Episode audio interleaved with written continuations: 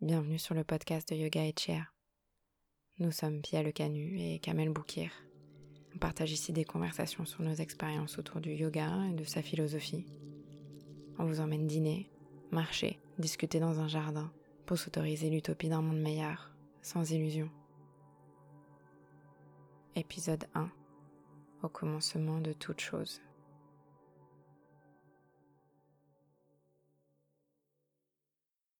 En fait, ma réflexion, donc j'étais avec Pénélope, et je pensais à Instagram, à l'Instagram de Yoga et Chia,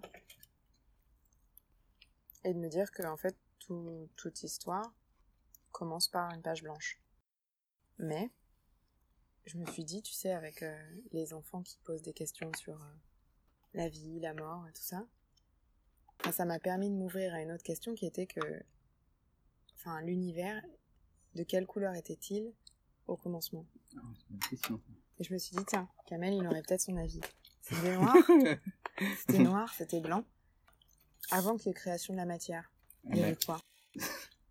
Eux, ils disent que de ce que je en... non mais de ce que je suis en train de dire des, des astrophysiciens certains. Tu en veux? Mhm. Ils disent qu'à la fois c'est une question qui est légitime tant qu'être humain de se la poser. En même temps, elle est, elle est quasiment d'aucune pertinence au niveau des échelles de cosmiques du fonctionnement de l'univers. Et que avant le, enfin, le mot qui, qui veut dire avant, après, il est non pertinent. D'accord. Euh, parce qu'il n'y a pas de temps. Mhm. Donc, le truc qu'a découvert Einstein, c'est que la, la matière, elle est euh, de manière indissoluble. Ouais, c'est un- indis- je sais même pas si ça dirait indissolublement lié au temps. Donc en fait, c'est quand il y a le commencement que le temps euh, est, gé- est généré. Mhm. Mais euh, après nous, on... enfin moi le truc que je suis en train de dire là, c'est sur justement l'insatisfaction que la conscience humaine peut avoir vis-à-vis de fait de ce retrait physiciens, parce que certains le disent avec honnêteté, c'est que en fait ils butent sur cette question-là, parce que la question primordiale qu'on se pose, enfin à laquelle ça mène, c'est comment à partir de rien euh, il peut y avoir de, de la matière, parce que ils, ils- font commencer l'univers sur une, une matière très euh, petite, mais très très dense, et à plusieurs milliards de milliards de degrés. Donc ça, ça dépasse l'entendement. D'accord. Et donc c'est euh, il y a même un bouquin qui s'appelle Les trois premières secondes de l'univers, parce qu'apparemment tous les éléments primordiaux de la matière, notamment le carbone, euh, dont on est constitué nous à 75%, ce genre de choses, elle s'est constituée mais dès les premières secondes de l'univers. Et c'est ça qu'ils n'arrivent pas à... Il y a un moment en deçà duquel ils n'arrivent pas à descendre. Bon. Aussi parce que, je sais pas si tu sais comment ils observent le, le- comment ils retournent euh, au temps. Enfin, si, ils ont que quasiment inventé la matière à remonter, le- enfin, la machine à remonter le temps, c'est qui, comme la lumière, elle met du temps à se propager dans l'espace. Ouais. Par exemple, la, la lumière qu'on voit là, Mhm. elle a mis 8 minutes pour venir du soleil. D'accord. Mais euh, ouais, donc eux en fait ce qu'ils font c'est qu'ils regardent avec des télescopes très très loin. Mhm. Et comme ça ils arrivent à voir le- parce que du coup comme l'univers est en expansion, la lumière aussi elle voyage. Et donc ils arrivent comme ça à regarder une, ma- une matière qui est très très loin. D'accord.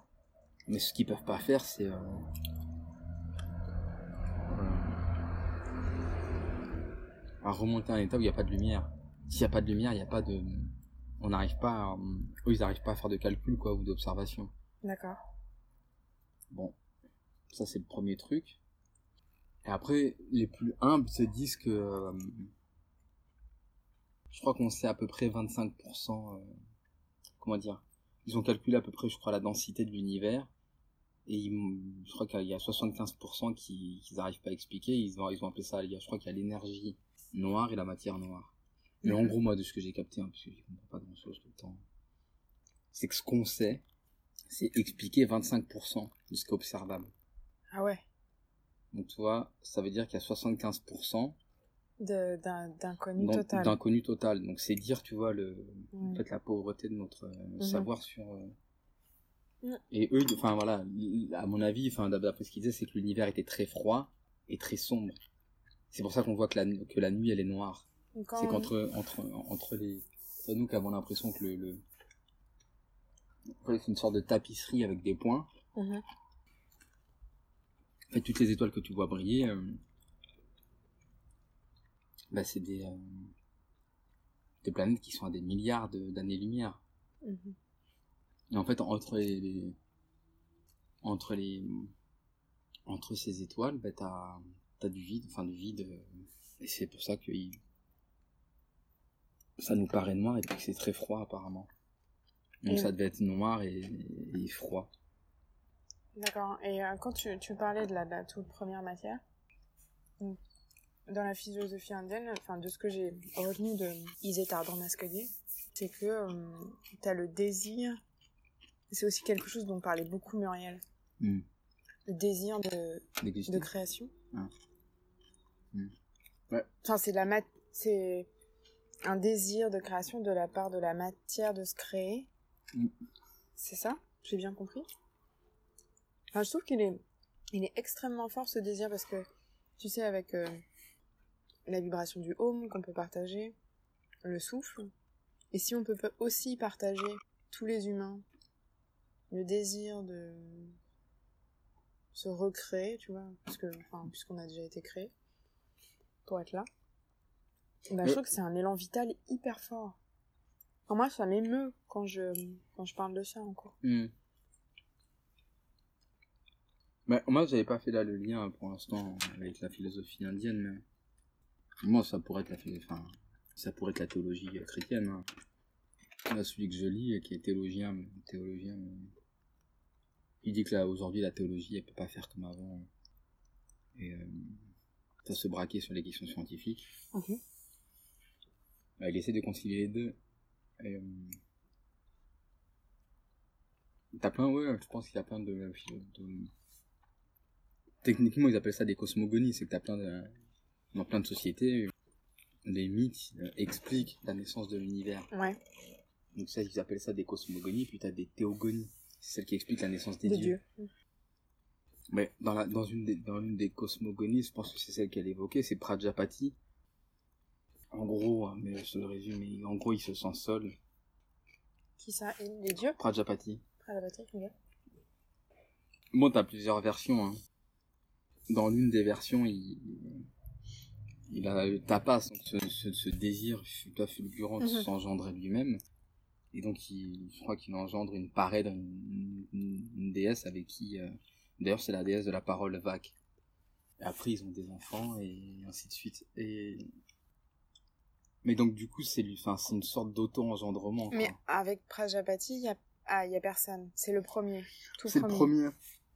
Mais ça pose le, le même problème qu'ont les physiciens en fait. Une fois, il y a un élève qui m'avait dem- demandé ça à l'un des, des apérophilos et euh, en gros, mais il y avait quoi avant et mais je pense que les cosmogonies elles ont été inventées pour, enfin, entre autres. Il faut juste une question à, à- une réponse à une question qui est abyssale et dont personne en fait. À être honnête avec soi-même n'est capable de, sauf si t'es une foi inébranlable, si t'es un peu ouvert à l'indétermination. Euh, aussi le la question de l'absence de fondement, et ça c'est les bouddhistes, c'est ça qui est vertigineux, qu'il n'y a, il pas de fondement. Enfin, faut arriver à accepter le, pas, pas le doute véritablement, mais la suspension de, de, tout, euh, de tout désir de fondement. T'as des gens qui en ont besoin, hein. Mais je pense qu'il y a des cosmogonies, ça aide à ça, quoi. J'ai l'impression de trouver ça plus facile d'être ok avec le fait de pas comprendre.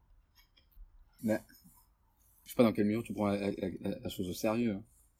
Pour quelqu'un qui, euh, pas qui est dans une véritable quête, je suis pas sûr que tu peux être quitte avec toi-même de te dire, euh, tiens, je sais pas, et... Du coup, il y a plus grand chose a de, ça peut ébranler toutes tes, je sais pas, j'imagine, toutes tes coordonnées morales, éthiques, euh, enfin, du coup, qu'est-ce qui peut prendre du sens si, euh, s'il y a aucune raison pour, pour aller, enfin, soit ça peut débrider quelqu'un, Mm. toi aussi- enfin ça peut développer une forme de cynisme euh, un peu niais tu vois d'une course folle à des à, à des trucs matériels et ça remplit du vide hein mais si tu te poses euh, je pense authentiquement la question euh, Ça peut, je pense, peut-être bouleverser ouais, le rapport que tu entretiens au monde, à ce que tu cherches. Je sais pas, mais là, je sais pas, là, je disais un truc, moi, qui m'a fait, mais vraiment, j'ai eu le vertige quand je l'ai lu. C'est quoi? Mais, le soleil, lui, autour de la galaxie, de notre voie lactée, il met quelque chose, je me souviens plus, mais toi, les ordres de grandeur, c'est peut-être, je sais pas, moi, mais je prends 8 ans, pour tourner autour. Il va à une vitesse, euh, je crois, de 800 000 km heure. C'est-à-dire que là, on est constamment en train de bouger, tu vois, une vitesse de 800 km, enfin, c'est des trucs vertigineux. Et que cette galaxie... Ah, c'est le soleil qui tourne aussi vite. Mais nous, non. Attends, je comprends pas. Nous, on tourne pas aussi vite. Hein. Mais on tourne quand même. Oui. Nous, on tourne. Et euh, tournant autour du soleil, le soleil lui-même tourne autour de, de, de, de la galaxie, mm-hmm. de la Voie lactée. Parce qu'on n'est pas au centre de, de, Voie lactée. On est un peu à la périphérie. Ouais. Et cette même Voie lactée, ils ont découvert qu'en fait on était réunis dans des dans des euh, ce qu'ils appellent des, des, des super euh, des super amas. C'est qu'apparemment la matière aime pas les vides. Et donc en fait les, ils se sont aperçus que euh, t'as plus de chance de trouver de la matière là où il y en a déjà. Et donc du coup il y a euh, moins d'espace entre notre galaxie et une autre qu'entre notre super euh, amas et un autre super amas. Donc ça veut dire qu'il y a une forme toi, de sorte de coalescence entre ces trucs-là. Et donc nous, notre galaxie, elle tourne aussi autour d'un centre, tu vois, de super amas. Mais qu'on qu'on connaît Bah ouais, enfin ils connaissent pas tout exactement le... Mais euh... Donc en fait, au commencement de, de toute chose, il y a le vertige je pense qu'il y a l'humilité en fait de, ne pas je crois hein, tu vois de pas hum, vouloir de manière trop euh, assurée installer des fondements solides hein. mm-hmm. mm. c'est ce que j'avais montré que je trouvais chouette pour ça c'est soit le tableau de Magritte la forte, le château des Pyrénées oui. il y en a qui appellent ça le, le vertige pyrandélien sais pas si tu vois Pirandello, c'est un mec de théâtre un peu burlesque italien. Et je crois qu'il jouait beaucoup sur cette question d'absence de fondement. Mais du coup, les gens qui sont dans le château, en gros, ils se pensent sur la terre. Mais en fait, c'est un, bah, toi, c'est un rocher qui flotte sur l'eau. Et je trouve que ça décrivait bien cette idée que, bon, ça renvoie au truc de la Maya un peu. Hein. De l'illusion. Oui, oui, c'est. Tu le traduis comme ça, la Maya Ou c'est une traduction trop rapide? Qu'on retrouve partout bah, déjà, si tu, si tu traduis par illusion cosmique, à mon avis, ça donne plus une dimension à la truc parce que, moi, les trucs un peu BA que j'entends, c'est, euh, en gros, rien n'existe, tout peut être tout. Euh. Hmm. Mais ça, personne ne le prend au sérieux. Personne ne te dit, tiens, euh, l'argent, enfin, très, enfin, j'en connais pas dans le monde du yoga. De quoi? C'est quoi ta Je te dirais, effectivement, tout est relatif rien n'existe, tiens, je vais te vider mon compte pour t'en donner, la, la, la, n'a plus de valeur. Mhm. les gens peuvent te dire un truc sans que c'est aucune implication sur leur comportement. Ouais. Donc, euh, tu vois, euh, ils doutent jamais que lorsqu'ils vont se mettre à marcher, le sol va se dérober sous leurs pieds. Donc, c'est bien qu'il y a des choses qui, qui, qui tiennent. Illusion cosmique, pour moi, ça, ça veut dire que c'est à une échelle, une illusion qui est pas, qui est pas celle de notre quotidien. Mhm quand tu parles à quelqu'un en français, t'attends bien qu'il comprenne tes mots. Enfin, sinon tu dirais tout dans le, enfin, dans, dans n'importe quel sens. Ouais. tu vois, tu, tu, tu utiliserais pas ta syntaxe, tu fais truc à l'envers. Mais personne fait ça, donc euh, c'est bien que c'est pas illusoire. Ou sinon, c'était l'autre image, tu sais, où il y a, en fait, euh, ça c'est dans le bouddhisme. Ouais. J'ai l'impression de me souvenir de celle-ci. Où t'as euh, un serpent qui est, tient un monde, qui lui-même est sur une tortue, qui elle-même est sur un éléphant. Ça, ça pose, ça pose la question des fondements, mais l'éléphant, il tient sur qui? Moi, je pense que ça plaide, en fait, pour une... Euh, bon, d'abord, en fait, même pour une question, tu vois, qui peut se poser, c'est enfin, pourquoi on veut absolument... Euh... Je sais pas, moi, déterminer nos, origines. Enfin, je sais pas, moi, je trouve que c'est une, drôle d'obsession. moi, j'ai, je la comprends, hein, mais... Je suis pas obsédée avec ça, mais j'ai plutôt l'impression que ça ça relève euh, enfin de d'une espèce de, de, stupidité de ma part Non, bah, Pas chercher Ah, les physiciens se la posent. euh, Même à un certain degré, quand tu demandes ses origines à quelqu'un, moi j'y vois une, une sorte de continuité. C'est que on a appris à faire du sens avec les choses en leur attribuant une, une origine et moins une destination. Mhm. Ça compte aussi là où tu vas, mais je trouve qu'on attache beaucoup d'importance à.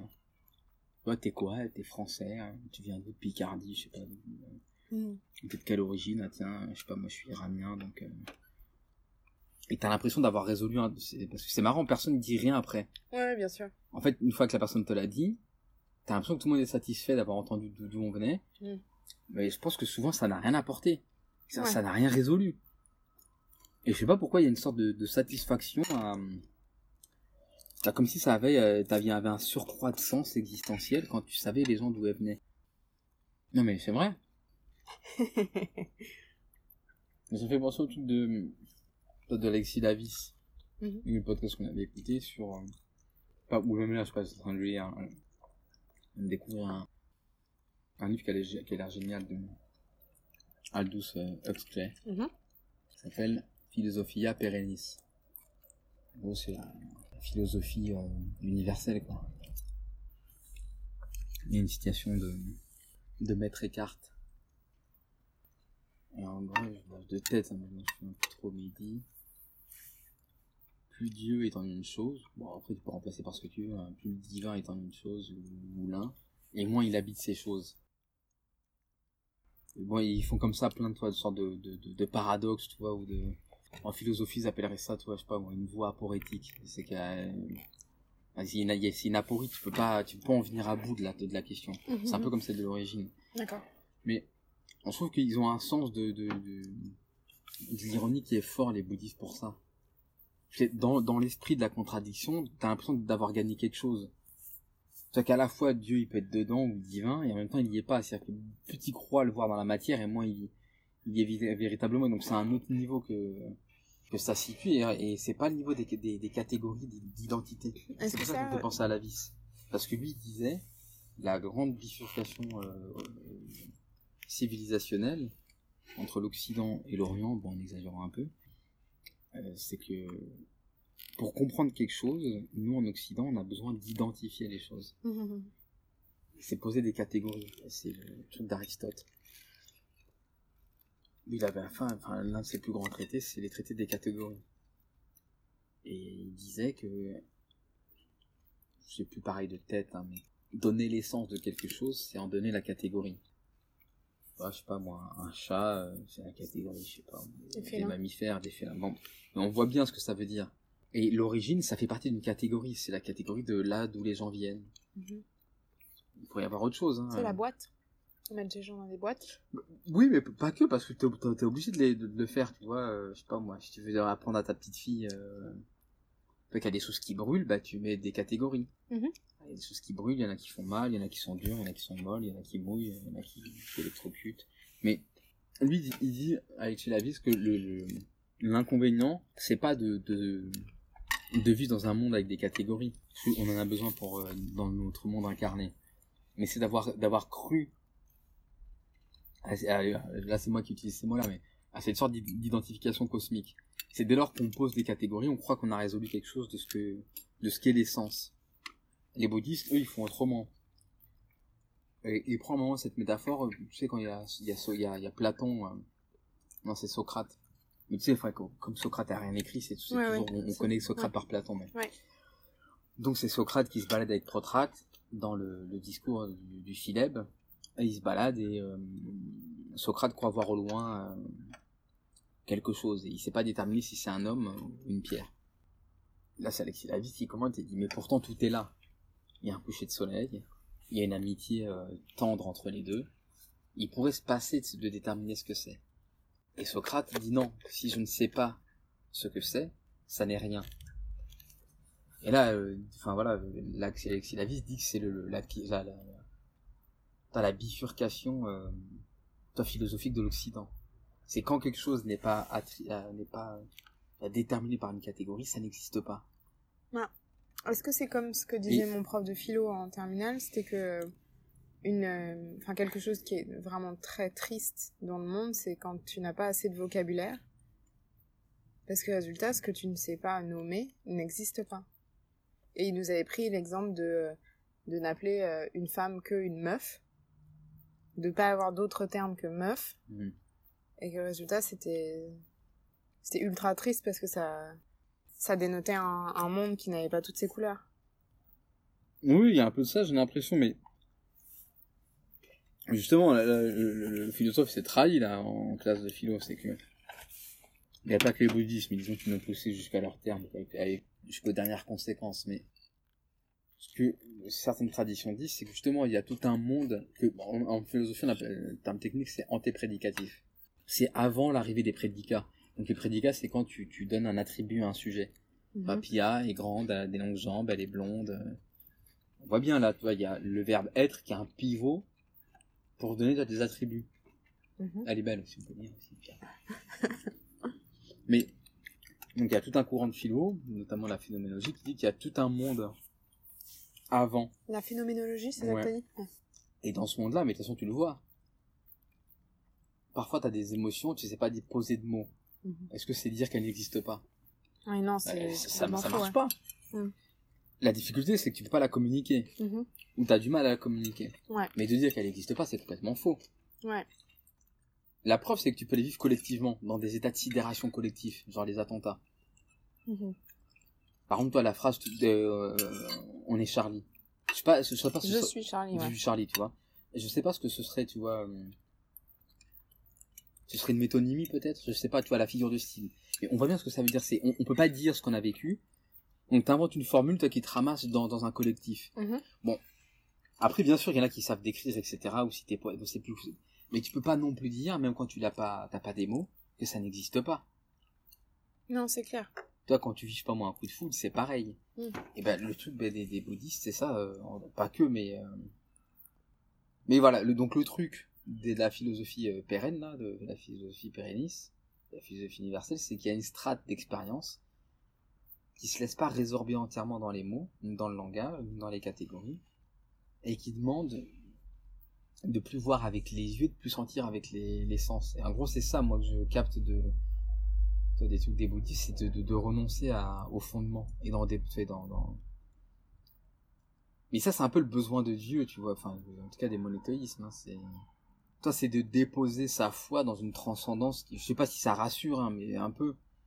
Mais tu vois, qui, qui est dépositaire des, des fins dernières, quoi. Tu vois, qui va déterminer euh, bah, pourquoi t'es sur Terre, euh, à la fois les fins dernières et puis de, de ton origine, je sais pas comment le dire, mais Enfin, c'est pas simplement que t'es né de parents, mais c'est que c'est Dieu qui a des dessins pour toi. Bon, après, tu peux gloser dessus, Mm. avec plus ou moins d'intelligence. Hein. Mais non, mais c'est vrai, c'est complè- complètement, tu vois, il faut obéir à des trucs. euh, euh, la chair, c'est c'est haram, euh, c'est le péché et tout. ça, chez, les chrétiens en tout cas. Mais enfin, tu vois, je pense qu'il y a un truc comme ça, c'est que t'as besoin. Ouais, mais par exemple, tu vois, moi, je, je pensais justement à Pénélope. Est-ce que c'est suffisant, est-ce que ce sera suffisant pour elle? De se dire qu'elle est ici parce que, euh, parce qu'on l'aime euh, du plus profond de notre être, quoi. Bah, tu peux lui raconter plein d'histoires, hein. il y a plein de mythes à lui raconter. euh, Ouais. Tu peux très bien, au lieu de, de, de lui dire c'est comme ça, et c'est pas autrement, c'est de lui montrer, tu vois. il y a des cosmogonies papous ou des, des peuls au Mali, elles sont géniales, les histoires. Avec les, il y a un truc avec le, ça s'appelle les dieux d'eau, l'eau, le- Mhm. la flotte. Il y a plein d'histoires qui sont géniales, toi, et qui sont hyper, euh, enfin, toi, qui, qui font, à mon avis, euh, font voyer les enfants dans un imaginaire qui est parfois plus, pas, hein, après, moi, je pense que les autres textes sacrés, tu peux aussi t'amuser avec, hein. Toi, Mm. raconter des histoires avec Moïse, euh, enfin, tu peux t'éclater, hein. Et comment est-ce que tu crois que, par exemple, enfin, je repense à, au commencement de toute chose et Pénélope. Moi, tu, enfin, tu, tu, y a des histoires, mais géniales à lui raconter sur, le, sur, sur la Mm. naissance du monde. Mhm. Toi, sur le fait qu'on vient de, initialement de bactéries, moi, je trouve ça beaucoup plus beau. non, mais, Mm. Enfin, tu vois, que c'est des bactéries qui sont sorties de la mer pour coloniser la Terre. euh, Oui, et puis et après grâce que à elle, que je peux respirer parce que. euh, pendant les neuf mois qu'elle a refait ce tu chemin. vois, enfin, je trouve ça beaucoup plus beau à raconter euh, comme Mm. voyage dans le vivant. Enfin, tu vois que ça, c'est. euh, en fait, nos cellules, la manière dont elles respirent, c'est. c'est dans la continuité de la, de la photosynthèse des, euh, des arbres. Enfin, c'est complètement. euh, Mm. enfin, Là, il y a, là, il y a un truc vraiment. Il y a une profondeur, tu vois, insoupçonnée. Mhm. Donc toi, tu, tu conseilles, enfin pour justement pour pouvoir parler de, de tout ce chemin du vivant. C'est quoi, quoi comme ce bouquin, moi, que je lisais? Tu sais, il était dans les Ah toilettes. oui. à- ouais. Il était, mais il est génial. Euh, ce- ouais. Et c'est des euh, entretiens- C'était un truc sur les, ça parlait des plantes dans le titre. Je sais pas si c'est la vie des plantes. ou Oui, le La monde vie des plantes. des plantes. Ouais. Le monde merveilleux des plantes. Bah, celui-ci, euh, t'apprends énormément de choses. Mais Mm. c'est c'est sous la forme d'un de conversation. Ouais. Donc c'est pas du tout technique. euh, T'apprends des trucs aussi rigolos, tu vois, sur enfin d'où viennent les, le- d'où vient le vin, d'où viennent les vignes, d'où viennent les arbres. Mm. Qu'en fait, ils, ils se déplacent à une autre échelle de temps que la nôtre. Pourquoi ils sont immobiles et pas nous Enfin, là, tu vois, je pense que tu peux raconter plein de choses. euh, toi, hyper belle, toi, sur sa respiration, que c'est grâce aux arbres. Mm. Tu vois, que au commencement de l'univers, il y avait de l'oxygène et de l'hydrogène. Et que c'est pour ça, tu vois, que. Non, c'est de l'hélium. Il y a 75% d'hélium et 25% d'oxygène dans l'air. Et c'est ce ratio hyper précaire et vulnérable. Enfin, moi, je trouve ça plus beau de lui raconter. Toi, qu'on. Toi, on est un. On est hyper vulnérable, quoi. Mm. Enfin, c'est une configuration du vivant qui a peut-être. qui aura peut-être jamais eu. Enfin, aura plus court et qui a eu cours à ce moment-là. Et. Toi, ce truc-là, apparemment, euh, tu sais, sur le plan de. de la- de la- de la- de l'apparition du vivant, s'il n'y a pas cette configuration-là, ça marche pas. Soit c'est trop acide, soit tu, tu... Enfin, toi, je trouve ça moi plus merveilleux à lui raconter que, toi, quand tu respires, euh, dans chaque inspire, tu vois, il y, a- il y a le commencement du monde qui est là. Ouais. Parce que c'est une matière qui, est- qui est née à ce moment-là. Tu vois, et qu'elle a, et qu'elle dure, et qu'elle a une durée de vie. à- Ils savent pas encore, toi, s'il y a, si l'univers est en expansion, il y a les deux théories, ou qu'il est, euh, une sorte, de. Enfin, que ça a été posé comme un truc, euh, pérenne et qui, qui juste qui dure. D'accord. Il y en a qui pensent qu'il il est en train de, se- de se répandre et qu'à un moment donné il va avoir une rétraction et puis il va se, se collapser, je sais pas comment, le- s'effondrer sur lui-même. Bon, c'est des échelles à mi- de milliards de, de trucs, de, d'années, tu vois, mais enfin, moi je trouve ça plus beau de lui raconter, tu vois, que toi qu'elle est faite à 75% de carbone. Enfin, moi quand j'y pense, tu vois, c'est. enfin, si tu le sais pas, tu, tu peux pas le deviner. Moi, je Je sais- sais pas ce que ça veut dire. Mais c'est-à-dire que dans de, tes- tes- euh, ton corps, si on, on le réduit uniquement au type d'atomes dont ils sont composés, Mhm. il y a 75% de tes atomes, c'est du carbone. Mais c'est-à-dire que combiné à autre chose, ça donne autre chose. Mais ça ne me parle pas en fait. Et le carbone, c'est le charbon, mon cœur. Oui. Le charbon que tu as mis euh, dans, dans notre eau. Ouais. C'est-à-dire qu'à 75%, on est fait de ces mêmes, euh, ce même matériau qui, qui nous paraît inerte. Ok. Alors que nous, toi, on, est hyper, on, se- on se, on se croit, euh, quelqu'un, hein, hyper complexe. En même temps, c'est juste Mais en à fait. combien de pourcents alors on est composé d'eau? Je comprends pas. Et on est composé à 85% d'eau. Mais comment tu peux avoir 75% de carbone et 85% d'eau? Parce que c'est pas les mêmes échelles. euh. Carbone, c'est des atomes. Ok. Et, et l'eau, c'est des molécules. Donc, c'est un D'accord. niveau hiérarchique au-dessus. Ok. Euh, Et après, je sais pas moi comment ils mesurent. Est-ce que c'est l'eau en termes de, de poids Je sais pas, tu vois, comment ils mesurent. Mais, euh, mais c'est le truc du, du humus, tu vois. euh, Mhm. C'est qu'au final, pour faire du, du- enfin, la matière organique vivante, c'est du carbone. Pas que, mais une bonne partie. Donc, euh, Moi, ça me fait pas rêver ça. hein. ah ouais, moi ça me fait. Je crois que. que c'est parce que j'ai des images très. J'ai des images de corps brûlés en fait. Ah ok. Ça me fait plus flipper qu'autre chose. Mhm. Ah, Moi, penser que je viens d'un arbre, ça me fait plus. euh, Ah bah ça, oui. Ah euh, c'est ça, hein. euh, c'est du c'est le carbone, c'est. Bah, je sais pas pourquoi il y a ça a mauvaise presse. C'est vrai que si je dis Je pense que c'est oxygène, parce qu'on comprend pas. Enfin, en tout cas, moi, je ne comprends pas à carbone. bah, je sais pas, en tout cas, c'est un composant euh, inhérent à tout, tout, tout, enfin, tout ce qui est vivant est composé de carbone. Mhm. Enfin, des éponges aux dinosaures en passant par nous, quoi. Mm. Mais bon, enfin, sans lui dire ça, euh, moi, ce que je trouverais dingue, c'est que ce soit né au, au commencement du monde. Et que, tu vois, en fait, on est dans la continuité de toute cette chaîne du vivant, quoi, qui est sortie de la mer, euh, qui a bifurqué pour donner des arbres, euh, donner des mammifères, pour donner, tu vois. Donc là aussi, ça nous ramène à de l'humilité quand même. Ben, normalement, ouais. Hmm. Merci. C'est une petite question qui est devenue. euh, Qui a fait tout le repas, mon cœur. Ouais. Non, maintenant, du coup, je sais pas s'il va avoir de la force pour aller faire de la compta.